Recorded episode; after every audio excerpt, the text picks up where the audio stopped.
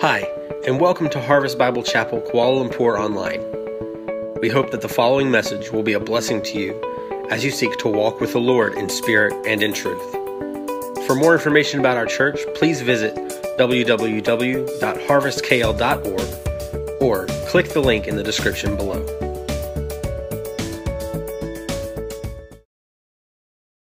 Good morning, church. Happy Labor Day. I do hope that you find an opportunity during these days to find rest, um, not just in a kind of a superficial kind of rest, but that you find some true refreshing in the Lord during these days.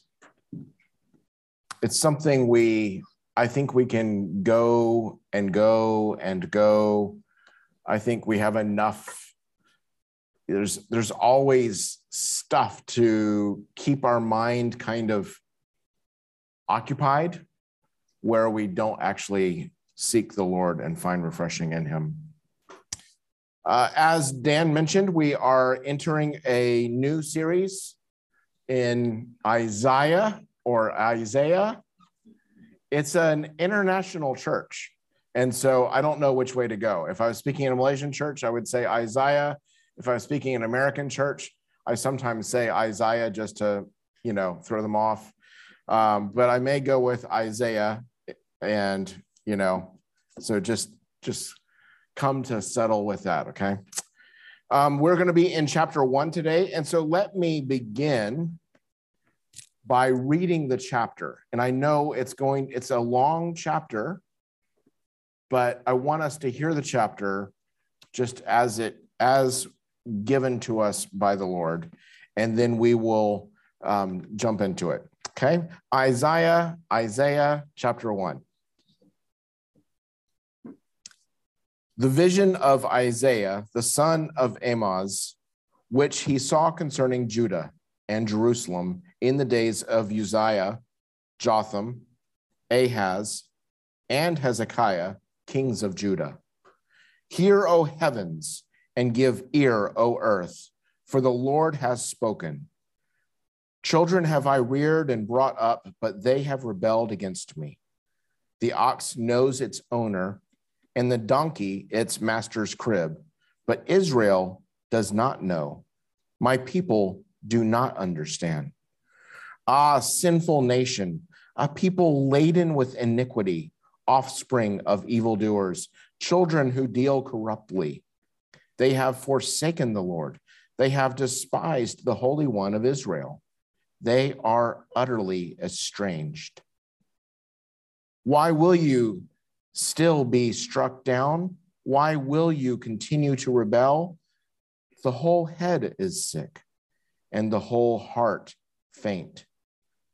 From the sole of the foot even to the head, there is no soundness in it, but bruises and sores and raw wounds they are not pressed out or bound up or softened with oil. Your country lies desolate. Your cities are burned with fire. In your very presence, foreigners devour your land. It is desolate as overthrown by foreigners. And the daughter of Zion is left like a booth in a vineyard, like a lodge in a cucumber field, like a besieged city. If the Lord of hosts had not left us a few survivors, we should have been like Sodom and become like Gomorrah. Hear the word of the Lord, O rulers of Sodom. Give ear to the teaching of our God, you people of Gomorrah. What to me is the multitude of your sacrifices, says, to, says the Lord. I've had enough of burnt offerings of rams and the fat of well fed beasts. I do not delight in the blood of bulls or of lambs or of goats. When you come to appear before me, who has required of you this trampling of my courts? Bring no more vain offerings. Incense is an abomination to me. New moon and Sabbath and the calling of convocations, I cannot endure iniquity and solemn assembly. Your new moons and your appointed feasts, my soul hates. They have become a burden to me. I am weary of bearing them. When you spread out your hands, I will hide my eyes from you. Even though you make many prayers, I will not listen. Your hands are full of blood. Wash yourselves, make yourselves clean. Remove the evil of your deeds from before my eyes. Cease to do evil, learn to do good, seek justice, correct oppression, bring justice to the fatherless, plead the widow's cause. Come, now let us reason together, says the Lord. Though your sins are like scarlet, they shall be as white as snow. Though they are red like crimson, they shall become like wool. If you are willing and obedient, you shall eat the good of the land. But if you refuse and rebel, you shall be eaten by the sword, for the mouth of the Lord has spoken. How the faithful city has become a whore, she who was full of justice, righteousness lodged in her, but now murderers. Your silver has become dross, your best wine mixed with water. Your princes are rebels and companions of thieves. Everyone loves a bribe and runs after gifts. They do not bring justice to the fatherless, and the widow's cause does not come to them. Therefore, the Lord declares, the Lord of hosts, the mighty one of Israel, ah, I will get relief from my enemies and avenge myself on my foes. I will turn my hand against you and will smelt away your dross as with lye and remove all your alloy. And I will restore your judges as at the first, and your counselors as at the beginning. Afterward, you shall be called the city of righteousness, the faithful city. Zion shall be redeemed by justice, and those in her who repent by righteousness. But rebels and sinners shall be broken together, and those who forsake the Lord shall be consumed. For they shall be ashamed of the oaks that you desired, and you shall blush for the gardens that you have chosen. For you shall be like an oak whose leaf withers, and like a garden without water, and the strong shall become tender, and his work a spark, and both of them shall burn together, with none to quench them. This is the word of the Lord. Allow me to pray and we will jump in. God, we thank you for your word. Uh, we ask that you would teach us, that you would challenge us, that you would move us from the, the places in which we are stuck. It's in the name of Jesus we pray. Amen. So we, this um, book of Isaiah, um, we'll be working just walking through the first 12 chapters. It's such a long book. It's 66 chapters. And so my my thought is we'll break it up. We'll do 12 chapters, jump to something else, and then come back to revisit Isaiah. Um, there's two things I want to do first. One is talk about why why spend time in Isaiah, and then, secondly, just an introduction to the book of Isaiah. So, why spend time in Isaiah? I want to begin with a little bit of a confession. For a good portion of my life, I did not love the Old Testament.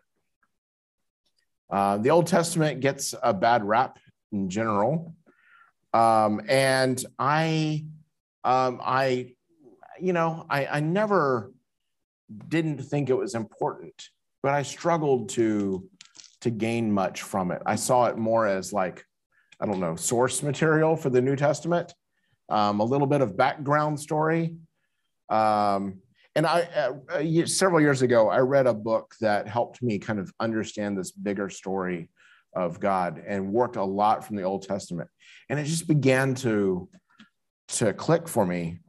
Um, and since then, I've had this conviction that we as the church really need to give honor and hearing of the Old Testament. Um, that we need to seek to understand it. I think one of the problems is there's just so much, you know, the the places of the the names of places and the names of people and the, the some of the cultural things that happen. They're so uh, they seem so far from us that it's hard to understand. Um, so uh, here are a few reasons why we want to spend time in the Old Testament and Isaiah specifically. One, it is the Word of God. The Old Testament has been revered as Scripture for centuries, and it's actually it's the Bible that Jesus used. Um, a few weeks ago, uh, we referred we were talking about Jesus' temptation and how he responded to temptation was by saying, It is written, giving reverence and authority to the Old Testament. And he quoted three times from the Old Testament to respond to temptation. So it is the Word of God, it is the Bible that Jesus used. And since it's the Word of God, it's important for us as Christians to understand it. And so I pray that as we walk through this, that this will help us grow together as we learn to understand this portion of the Old Testament. Second, it is God revealing himself and his purposes to us. These things have been written down under the inspiration of God in order for us to know about God but not only to know about God, but to know God through it and to understand how we then live. So, uh, 2 Timothy 3 16, 17. A familiar passage to some, maybe. It says this All scripture is breathed out by God and profitable for teaching, for reproof, for correction, and for training in righteousness that the man of God may be complete, equipped for every good work. All scripture, including Isaiah or Isaiah, is God breathed and is profitable for us. Third, it is a witness to the Messiah. On Easter, we looked at Luke chapter 24 and Jesus was walking with these two men to the to the town or village of Emmaus. And as he was walking, um, and once they begin to um, talk about the resurrection and everything that had happened, it says this in Luke 24, verse 27. And beginning with Moses and all the prophets, Jesus interpreted them in, to them in all the scriptures the things concerning himself once again, the, the Bible that Jesus was going through with them was the Old Testament. And that Old Testament was a witness to the Messiah, to Jesus. And so we want to read the Old Testament to learn about Jesus, even though it predates Jesus. Fourth, we need to hear hard truth. The prophets specifically say a lot of hard things. Sometimes we think about prophecy as like telling the future, but really the bigger role of prophets was to say the hard things, to say the things that no one else was willing to say. Um, when, um, when, when things are not okay, we need to know. We, uh, my wife and I lived in Sumatra in a, an earthquake zone and tsunami zone. And while we were there, they installed a tsunami alert system. Nobody wants to hear a tsunami alert go off. That's not fun for anyone. But to have that, it saves lives, right? If you respond to it. Um, in the same way, we want to hear what the prophets warn us about. Now, there were false prophets in the Old Testament. And if you're curious about uh, an example, you could go to Jeremiah 28. And there's an example of false prophets that are telling the people that don't worry, we will go into exile just a short amount of time. Two years we'll be we'll be done. But that wasn't the truth. That wasn't the hard truth that it will be 70 years. And it was upon Jeremiah to say the hard truth that people didn't want to hear. For us, as God's people, we've got to be willing to hear the hard truth and not just the things we want to hear. Um, to take that a little bit further, we don't get to choose what God wants to tell us. As much as we may want to, that's not, that's not how God operates. To willfully not listen to God is an affront to God, is an offense to God. It's actually one of the things that we, we heard read in Isaiah chapter 1. What do we need to know about the book of Isaiah? The opening verse gives us some insight. It says, The vision of Isaiah, the son of Amoz, which he saw concerning Judah and Jerusalem in the days of Uzziah, Jotham, Ahaz, and Hezekiah, kings of Judah. So when? Well, we know from this verse that it was during the reigns of Uzziah, Jotham, Ahaz, and Hezekiah. In other words, Isaiah was a prophet for a long time. Um, he began at the end of Uzziah's reign, near at his death, uh, around 740 BC, 740 BC, which is uh, roughly seven centuries before Jesus was born, give or take a few decades. Um, who? Isaiah is the author, we are told. Tradition tells us that Isaiah is perhaps related to King Uzziah. They may have been cousins, perhaps. Um, at the very least, he seemed to have access to the royal court and most likely was a scribe, had a role in writing things down, which very few would have been able to do in those days. Isaiah had a family and served as a prophet for a long time, maybe 40 years. What, um, what is Isaiah? Isaiah has been given a vision from God for Ju- Judah and Jerusalem. The name Isaiah means the Lord saves. Isaiah's prophecy declares this strong warning for God's people from a holy God. But thankfully, Isaiah doesn't leave things there. Isaiah gives us hope in God who will bring us salvation. In some ways, Isaiah, the book of Isaiah is like a blueprint of the Bible itself. Um, how many books are in the Bible? You can say it out loud. 66. How many chapters in Isaiah? Yeah, 66. Um, and they actually, the way the chapters run in, it, there's this like nice little break between one chapters one through 39 and then 40 to 66, which makes that 39 chapters in the Old Testament, 27 in the New Testament. Um, yeah, anyway, kind of cool, I think, but it doesn't have any spiritual significance for us today. In this chapter, uh, Isaiah really sets the stage for the rest of the book and why he is giving this message of warning.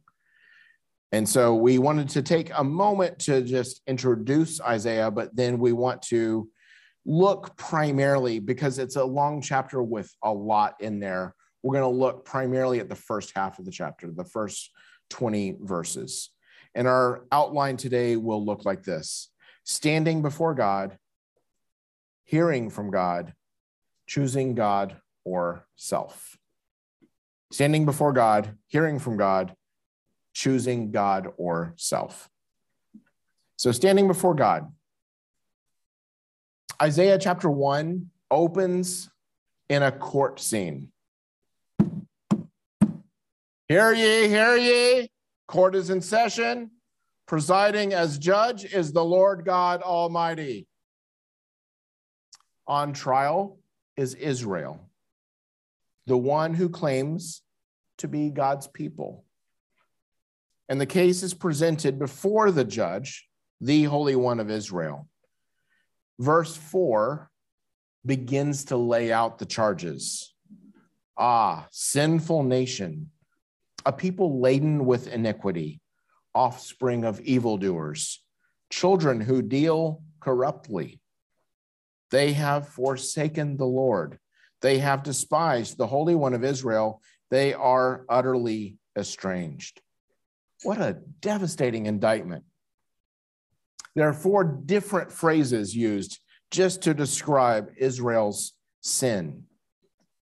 Two of these phrases address uh, their own sin, their wrongdoings, missing the mark. And then two other phrases speak of Israel's role in leading others to sin, generation after generation. In other words, it's addressing individual sin and corporate sin. Our sinfulness not only breaks our personal relationship with God, but it actually is a corruptive agent to society at large. So let's think about this in really tangible terms. Bribes. Something that I think maybe globally we can relate to in some way or another. So imagine you are pulled over by a policeman for a relatively small infraction. And uh, you know the story. You the policeman might say, you know what? We can settle this relatively quickly without having to do all the paperwork. Nobody wants the nuisance of having to go down to the police station or, you know, all of the paperwork. So we can just settle this easily, right? It's all subtle speak for here, give me a little bribe and we will make this go away. A small amount can take care of it quickly. And everyone's happy. No problem, right? And I think, I mean, I don't know about you, but I've had that thought before that this is a fairly, a relatively harmless thing. But there's a ripple, uh, excuse me, a ripple effect on you, on the policeman, and on society. Not only did you bribe that particular policeman, but you encouraged widespread corruption by your action. Not only that, you begin to then feel that you can buy your way out of the wrongs that you commit, the things that you do. Now imagine that you know, you are stopped, you pay just a little bit to make everyone happy. And then the next person that that policeman pulls over, same thing. The next one, same thing. The next one, same thing. And then the next person doesn't have any money. They don't have any cash to settle things quickly. By this point, the policeman's conditioned to receive your bribe and gets angry and levies uh, threats at this person. Or imagine this person doesn't have, maybe there's some vulnerability in their legal status, a refugee in this country. And the policeman can hold that over them because they've become so accustomed to receiving bribes that they then hold this over. Do you see how one small action actually leads to a corruption of society? And that's just one tiny example out of so many different things in the ways we act. And that one's of a more legal nature. It's a little more clear cut.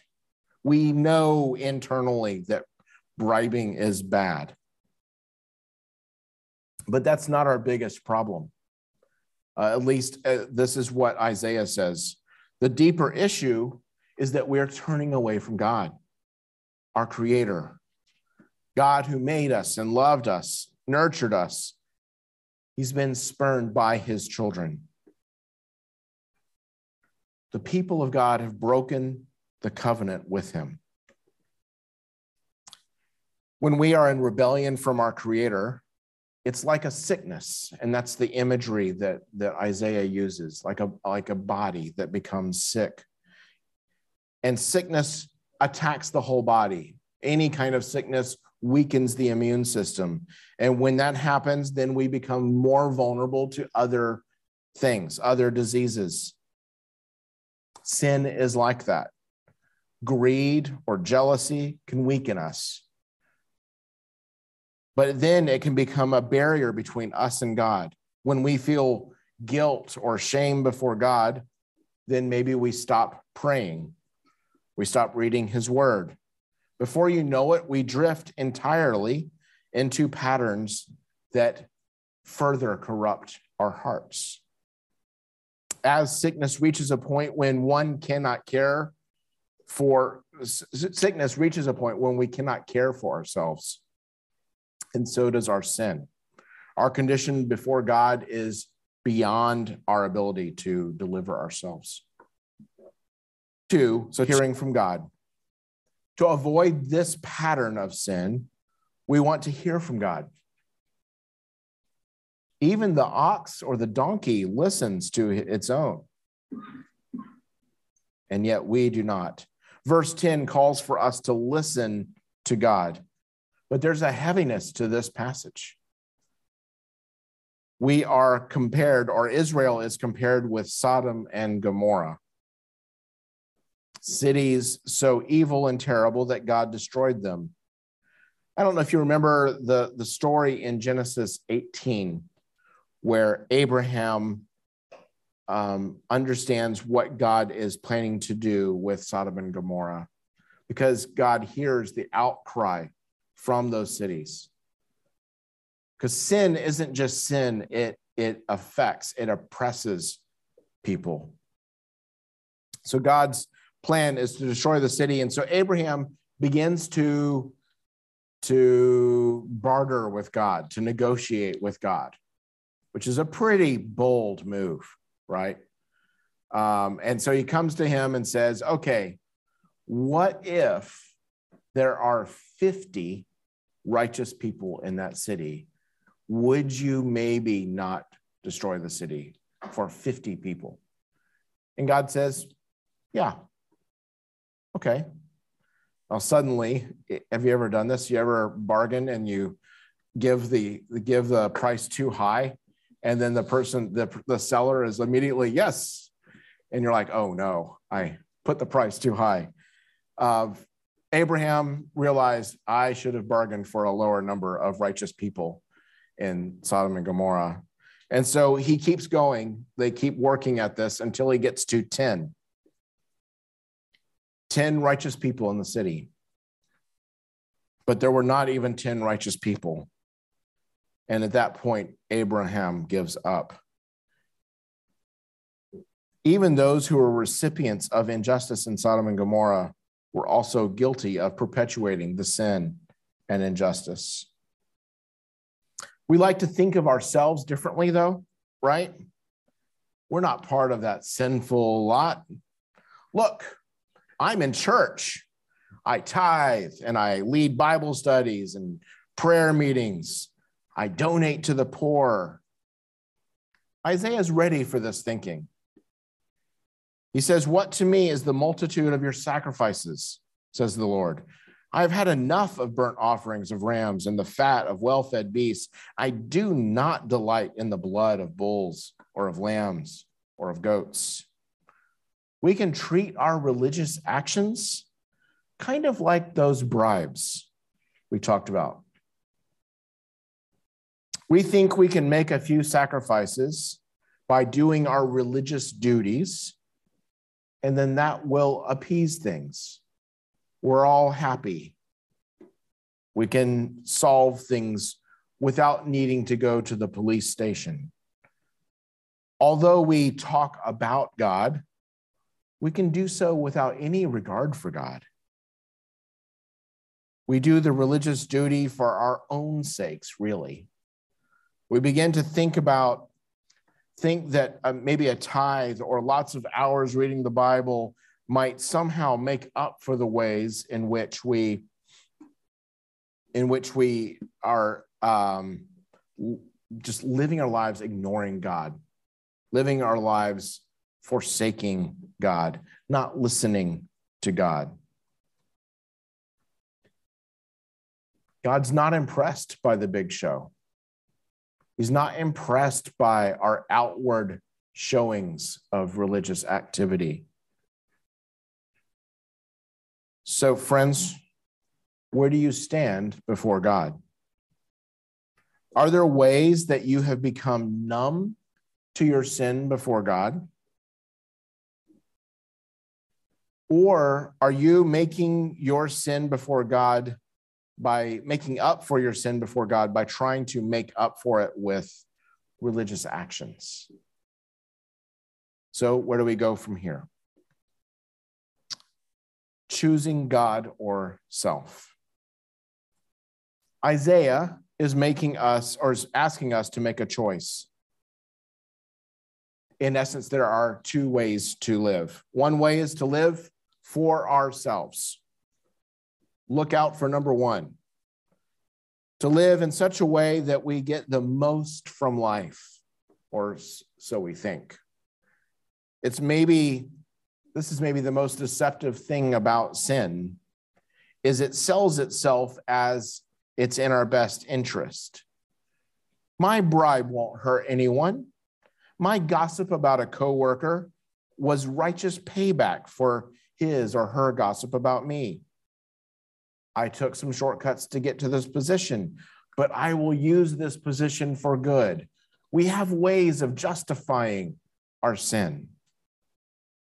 Underneath it all is actually it's motivated by serving ourselves. The other way to live is God's way. So let's go back to Isaiah 1 verses 16 through 18. Wash yourselves, make yourselves clean. Remove the evil of your deeds from before my eyes. Cease to do evil, learn to do good.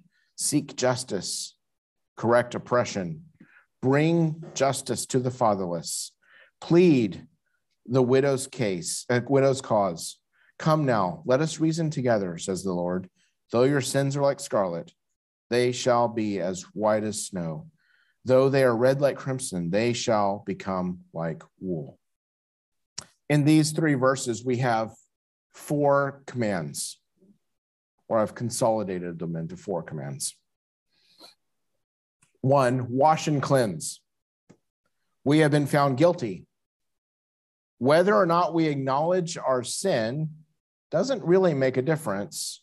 We have been found guilty our status before God is one of guilt. So our record needs to be cleaned or washed. Two, stop doing evil. It's really pretty blunt, right? Put an end to evil. Stop doing it. We cannot come to God with open arms unless we first repent, meaning we acknowledge that we're going in the wrong direction and that we need to U turn. We need to turn around. We need to surrender before God. Stop doing evil. Three. This is in some ways the counterpart to, to two. Learn to do good. Stop doing evil. Learn instead to do good. In this sinful world, we have been conditioned to sin. Therefore, as God's people, we need to be reconditioned to do what is right in the eyes of God, even when it goes against the grain of the world around us. Everyone else at work may be backstabbing each other. That does not make it okay for you. It and what it could mean also is that it you don't get the promotion. There's a cost that comes with this. But we have to recondition ourselves to do good. God's people would do well to listen and heed the teachings of God. That's why we spend time in the Word of God. That's why we spend time in both the Old and the New Testaments to hear the full counsel of God. Fourthly, seek justice. This is not merely trying to um, to live rightly in a broken world, but it's actually to be proactive, to address injustice where it is found. Seeking justice means coming to the aid of those that have been treated unjustly, but it also means addressing the oppressors, those who act unjustly, calling out oppression. There's a beautiful promise in this passage. We have courtroom language throughout, and here it comes in again. It's as if the lawyer is coming in for the closing statements, which in the movies is always really dramatic, but I think in real life it's not always quite as dramatic. The final statement, we're kind of ready for it guilty as charged. But there's a surprise. That's not what happens. That's not what is said here in verse 18. Even though our sins prove we are guilty, we shall be made clean. Isaiah does not explain how this happens here in this passage. He does do so later, actually. But he's clear that God is the one who judges, and it is God who made a way for us to be declared innocent of these charges. We clearly deserve the guilty verdict. But to use the courtroom imagery, Jesus took all the charges that were against us onto himself. The punishment that was on us was put on Jesus, who was innocent of all the charges. Jesus' death for us made it possible for the scarlet stain to be made white as snow. This, this might be really hard to understand hard to accept, even. But I think that's the nature of grace. Grace runs counter to our own calculations. God's grace. We are to stop doing evil, accept the cleansing of Jesus, and in response, because we've been liberated by Jesus, we are to learn to do good and to seek justice.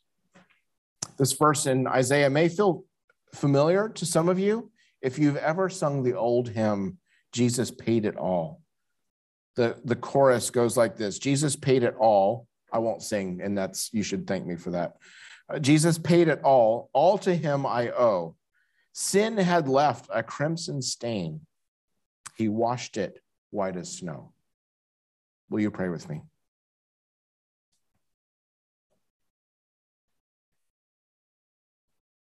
Father, we have um, just in this initial hearing of your word in Isaiah, we thank you for calling out Isaiah and giving him this message, though it is a hard message for us to hear that we stand before you guilty. And yet, through your miraculous work through Jesus, you have made us white as snow. You have brought cleansing that we could not do for ourselves. You brought healing to our wounded body that we could not bring to ourselves. So, Father, we thank you. We thank you for your deep, deep love that has meant your mercy on us. And Father, that we instead get to enjoy your grace. Father, I pray that as we go from here, that we might be more aware of the ways in which we have cut off hearing from you, more aware of the ways in which we um, rebel against you. But Father, that we also might be more aware of your grace for us and that we might live in that reality. That as a people have, who have been forgiven, that we might learn to do good, that we might be a people who actively seek justice. It's in Jesus' name we pray. Amen.